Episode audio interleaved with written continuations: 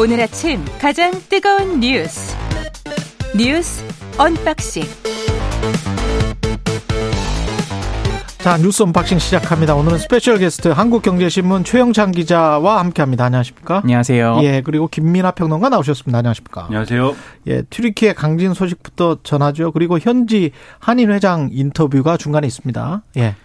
인명 피해가 갈수록 늘어나고 있습니다. 지금 이 튀르키예와 이제 시리아 접경지 이렇게 연결돼 있잖아요. 전체 사망자 수가 7,800여 명을 넘어섰습니다.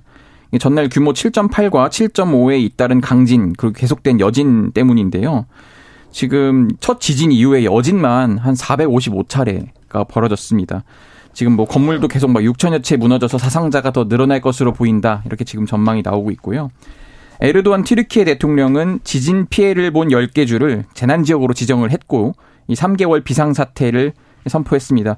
국제사회에 대한 지원도 호소를 하고 있고요. 지금 세계보건기구죠. WHO에 따르면은 최악의 경우 2만 명 정도 피해자, 그 사망자가 예상이 된다. 최악의 경우 2만 명. 네. 지금 이렇게까지 전망이 나오고 있어서 굉장히 우려가 되고 있는 상황입니다. 어제 제가 그 WHO 담당관의 어떤 예측은 한 18,000명 모델 이야기를 했었는데, 예, 거의 비슷하게, 안타깝게 숫자가 비슷하게 되네요. 그게. 네. 좀더 늘어날 수도 있겠다 싶은 부분이 지금 이제 좀 이따 이제 말씀 들어보겠지만 그 현지에서 이제 영하의 기온이 계속 유지가 되고 있고 그렇다고 네. 하면 혹시라도 이제 생존하셨을 분들의 경우에는 저체온증으로 이제 추가적으로 사망하는 경우가 있을 수도 있고 그렇죠. 그리고 이제 여러모로 참 어려운 상황일 수밖에 없는 그런 상황이어서 이제 구조나 이런 것들도 쉽지 않고 뭐 그런 거 아니겠습니까? 예. 그래서 참 사망자, 사상자 숫자 늘어날 수밖에 없을 걸로 보이는데 그래도 우리가 좀 빨리 이렇게 구조대를 파견하고 이런 결정을 한 건 저는 굉장히 이제 잘했다고 잘했어요. 생각을 하고 예. 그리고 그래도 저희가 뉴스를 전하다 보면은 이제 참 그, 어, 좀 이해가 안 되는 뉴스도 많고 뭐 이렇지 않습니까? 예. 근데 이런 일이 일어나면 그동안에 이제 티르키예, 그러니까 옛날 이름이 터키잖아요. 터키죠. 터키하고 좀 적대적, 적대적인 관계였거나 아니면 이제 이 EU 가입 이런 문제 때문에 또 대립했던 국가들도 지금 다 앞다투어서 이 구조대를 보내고 지원을 하고 있는 그런 상황입니다. 이스라엘도 시리아에 구조대를 보내고 있습니다. 그렇습니다. 예. 이제 보내고 싶다 얘기하는데 시리아의 경우는 또 무정부 상태나 다름이 없고 그렇죠. 이게 내전 상태. 내전 상태여서 더 또 지원이 어려운 상황이기도 해요. 그렇죠. 그래서 이런 것들에 대해서 우리가 관심을 계속 가지면서 거기는 거의 맨손으로 그냥 구조를 하더라고요. 그렇죠. 예. 국제사회가 전반적으로 좀 도와주는 그런 일들이 계속 돼야 될 것 같습니다. 우리가 인류애를 발휘하고 특히 튀르키예 같은 경우는 우리 형제 국가들이고 그 사람들도 계속 그렇게 이제 이야기를 하고 있고 우리도 그렇게 느끼니까요. 특히 6.25 한국 전쟁 때 우리를 얼마나 도와줬습니까? 우리도 많이 도와줘야죠.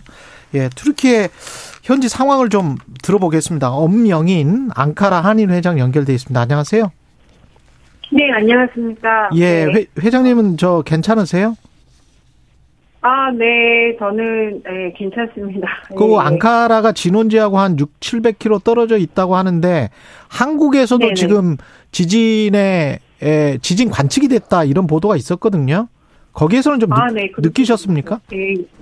네, 어, 네, 저희도 느끼고 있, 있었지만 그 시간이 처음 강진이 일어났을 때가 새벽 4시 반쯤이 되는 거라서 예. 사실은 자고 있어서 저는 크게 느끼진 못했어요. 예. 그래서 대부분 주변에 있는 저희 이제 그 가까운 지인들한테 어, 여쭤보았더니 이제 그 시간에 잠을 깊이 자는 시간이라 느끼지 못하고 못했다고 하더라고요. 그래서 예 저희는 솔직히 느끼지 못했지만 저희는 11시 50분쯤에 오전에 어그 천장에 있는 등이 흔들리는 그렇게 지진이 오긴 했어요. 먼 곳에 있는 앙카라에서도. 음. 그래서 아 지- 지진이 우리 되게 어뭐 흔들리고 있구나. 그리고 또 하나는 앙카라가 수도로 정해진 큰 이유 중에 하나가 이 지진대를 지나가는 지역이에요. 아, 앙카라는. 그렇군요. 예. 네네, 그래서 안반이 튼튼하게, 암석이 튼튼하게 있는 도시인데, 이 여기서도 그렇게 지진을 느낄 수 있다고 하는 거는 사실은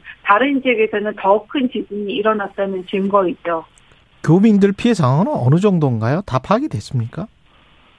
네네, 교민들 피해 상황은 저희 앙카라는 괜찮고요. 예. 남동부 지역에 있는 거기 한인분들이 계셨고, 어, 명수는 대략 100명 정도, 저희가 이제 어떻게 얘기를 하냐면 30유닛 유니트라고 얘기를 해요. 예. 싱글도 계시고 그래서 한 가정 한 가정 그다음에 싱글 하나하나 해서 30 유니트가 어, 그쪽에서 거주하고 계셨고 지금은 다 나오고 있, 나온 상태입니다. 그래요. 그나마 다행이고. 근데 지금 앙카라도 춥습니까? 튀르키예 지금 지진 난 구역이 지역이 굉장히 네. 춥다고 하는데 어떻습니까? 네.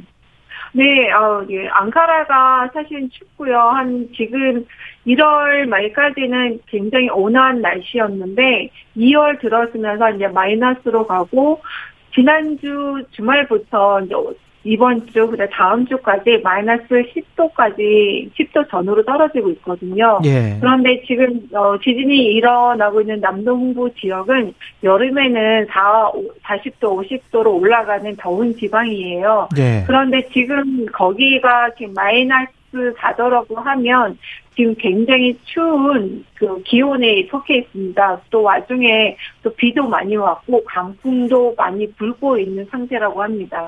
현지에서 접한 가장 안타까운 소식이나 가장 지금 필요한 지원 같은 건 뭘까요? 마지막으로.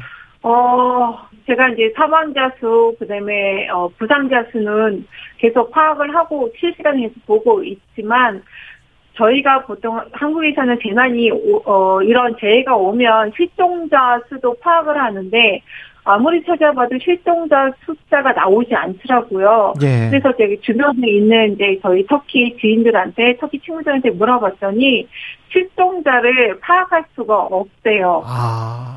너무 많은 숫자가 실종이 되어 있기 때문에 파악하지 못해서 뉴스나 방송에서는 실종자 수가 나올 수 없을 정도로 지금 뭐 어떻게 감히 이렇게 파악이 되지 않는다고 그러면 지금 나온 사망자 숫자는 사망으로 확인된 그 시신의 숫자고 그죠. 네, 부상자 수도 정확하게 나오고요. 그러나 실종자 숫자는 지금 모른다는 건데 그러면 사망자 네. 숫자가 정말 크게 늘어날 가능성도 있네요. 정말 많이 늘어날 겁니다. 아무도 모릅니다. 그 건물 밑에는 아 상상하기 어렵지만 아 그 1층, 2층에 계시는 분들은 그냥 찾을 수가 없어요. 왜냐면 그 시간대고 또 자는 시간이었잖아요. 새벽에 예. 다들 모두가 본이 잠자는 시간에 지진이 일어나서 어쩌면 어 그 자는 그냥 그 시간에 그렇게 그냥 다 사망하였을 거고 만약에 이 지진이 혹시라도 낮에 일어났다면 이렇게 피해자가 더 많이 늘지 않았을까 하는 그런 또 그런 생각을 또 해보게 됩니다. 너무 안타깝습니다. 지금 1, 2층은 건들 수가 없어요. 그렇군요. 예, 여기까지 듣겠습니다. 오늘 인터뷰 고맙습니다. 지금까지 튀르키예 앙카라 현지 엄명인 한인 회장이었습니다. 고맙습니다. 네. 그리고 한국 정치로 돌아가겠습니다. 이 튀르키예 소식은 뒤에도 또 전할 공간이 좀 있죠. 예. 아, 어제 나경원, 김기현 투샷이 나왔습니다. 예, 국민의힘 당권 주자죠. 김기현 음. 의원이 이제 어제 나경원 전 의원과 서울 중구의 한 식당에서 오찬 회동을 가졌는데요. 함께 사진을 찍어서 인상적이었습니다. 나 전 의원은 분열의 전당대회로 되어가는 것 같아 굉장히 안타깝다. 우리가 생각해야 할 것은 윤석열 정부의 성공적인 국정 운영과 내년 총선 승리다. 이렇게 말을 했고요. 김기현 의원과 이제 당에 대한 충심, 애당심에 대해 충분히 얘기를 했고 많은 인식을 공유했다 이렇게 강조를 했습니다. 아, 김기현 의원은 윤석열 정부의 성공과 내년 총선 압승을 위해서 나 전 의원에게 더 많은 자문을 구하겠다고 했는데요. 이 나전 의원이 지지한 것으로 보면 되느냐 이런 질문에 음. 앞으로 여러 가지 많은 논의를 하겠다는 의미라면서 앞으로도 공조할 일이 많을 것이라고 확신한다 이렇게 밝혔습니다. 아, 사실 나전 의원이 김기현 의원을 지지한다는 표현은 쓰지 않았지만 어쨌든 지금 불출마 선언 이후에 김기현 의원이 세 번, 아, 두 번을 찾아갔고 이게 이제 세 번째 만남이거든요. 예. 삼고초려가 통했다 이런 평가가 나오고 있습니다. 최소한 안철수는 지지하지 않겠다. 이거는 뭐 확인된 것 같습니다. 그런데 이제 지금 예. 나경원 전 의원 당협위원장이기 때문에 음. 적극적인 지지 활동이나 이런 것들을 뭐 공개적으로 공식적으로 하기 어려운 상황일 거예요. 음. 그렇다고 하면은 사실상 김기현 의원 지지한 거나 마찬가지다 이렇게 어 언론 해석을 하고 있습니다. 근데 얼굴 표정은 진짜 안 좋았어요. 그렇죠. 이거 예. 표정은 뭐 제가 저 받은 느낌, 예. 받은 느낌은 이뭐 별로 좋지 않은 곳에 끌려가는 것 같은 그런 이제 느낌처럼 느껴질 정도인데. 저는 그 노래가 생각나더라고요. 총, 총 맞은 것처럼 가슴이 너무 아파. 아, 그래도 뭐 예. 네, 최, 최신 노래네요. 네. 최신 노래를 얘기하셨네요. 이렇게. 예. 네. 근데 저한테는 최신 노래라는 거죠. 아니, 저한테도 최신 노래입니다. 예.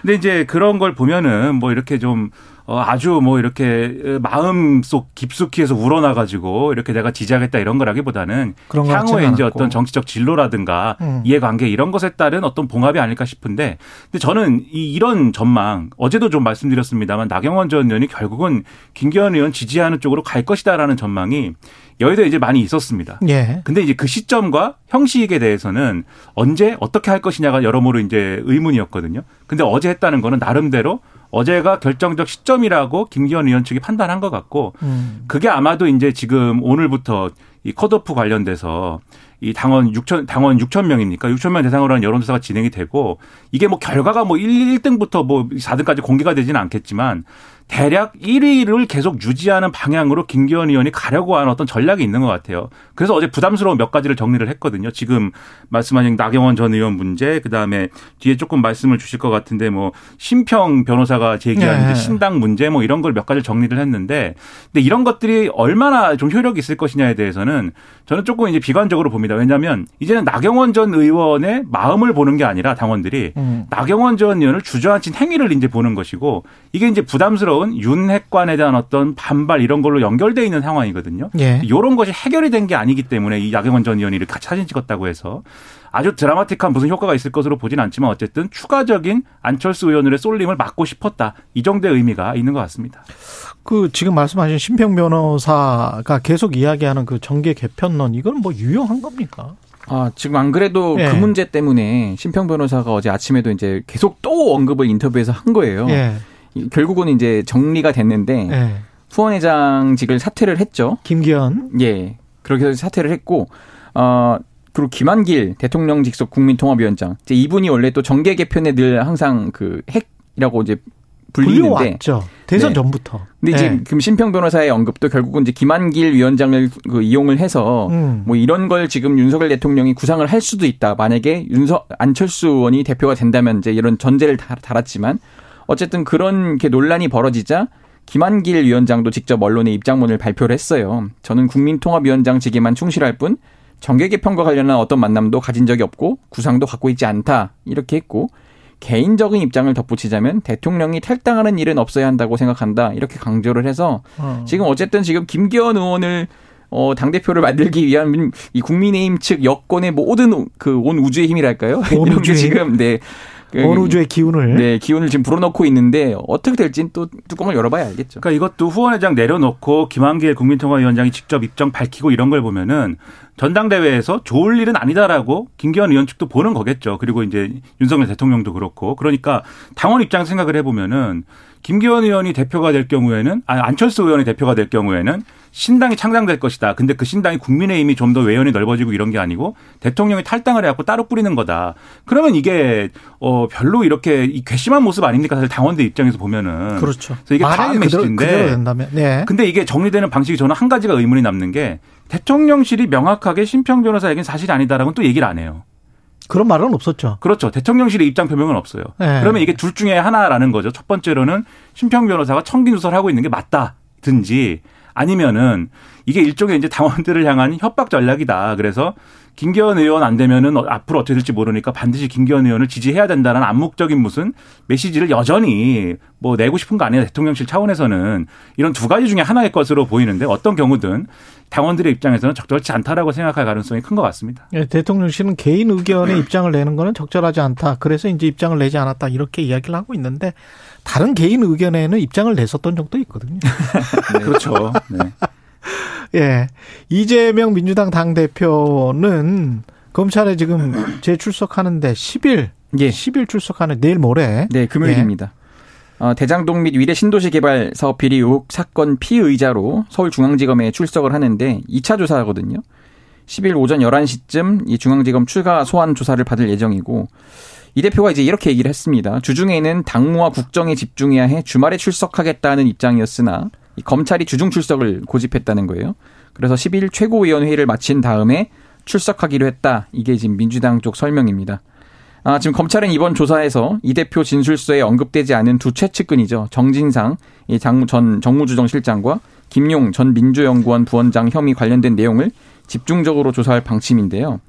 지금 또 하나 나오고 있는 게 김성태 전 쌍방울 그룹 회장의 금고지기로 지목된 그 그룹 재경 총괄 본부장이 예. 있어요. 여기 이분이 이제 이르면 이번 주 국내에 송환될 예정인데 운전 비서도 온다며요. 예. 그리고 예. 지금 태국에서 어쨌든 국내에 귀국하겠다는 의사를 검찰에 밝혀서 여기가 또 어떻게 좀 키맨으로 작용할 수 있지 않을까 뭐 이런 전망도 나오곤 있습니다. 그러니까 앞으로 이재명 대표와 민주당은 이른바 검찰 수사를 가지고 계속 얘기할 수밖에 없는 조건인데 음. 지금 이제 출석하는 것도 사실은 검찰이 이제 9시 반에 오라고 그랬는데 아침에 최고위원회 해야 되니까 11시에 간다. 이제 이렇게 이재명 대표 입장 정리한 것이고 그리고 주말에 간다고 계속 고집해 왔는데 검찰이 주중에 꼭 와라. 이렇게 얘기를 해서 그건 우리가 수용했다. 이렇게 얘기를 하고 있는 거예요. 그러니까 출석하는 것도 이제 줄다리기처럼 되고 있는 건데 근데 지금 말씀하신 이제 그 쌍방울 전 회장의 운전기사라는 사람이 이제 들어왔고, 음. 그다음에 추가로 들어온다는 금고직이라는 사람은 아마도 들어오면은 그 자금 흐름, 뭐 시비 발행하고 뭐 이런 거 있지 않습니까? 그렇죠. 자금 흐름과 관련된 예. 일종의 요 증거나 이런 것들을 증언이나 이런 것들을 할 것 같고,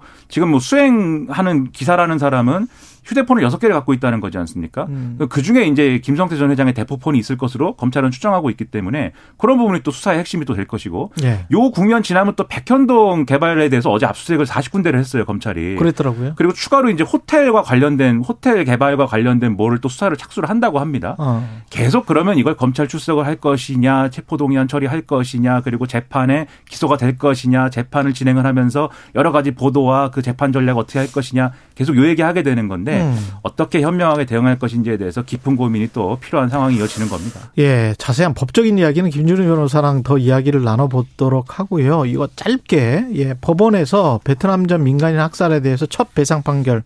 어 이거는 굉장히 의미 있는 판결이네요. 네, 네. 예. 그 서울중앙지법 이 이제 판결을 한 건데요. 이 베트남인 응우엔 티탄 씨가 대한민국 정부를 상대로 낸 손해배상 청구 소송에서 이 원고 일부 승소 판결을 했습니다. 재판부는 피고인 대한민국은 이 원고인 응우엔 씨에게 3천만 100원에 대한과 이에 대한 그 지연 손해금을 지급하라 음. 이렇게 지금 했는데요.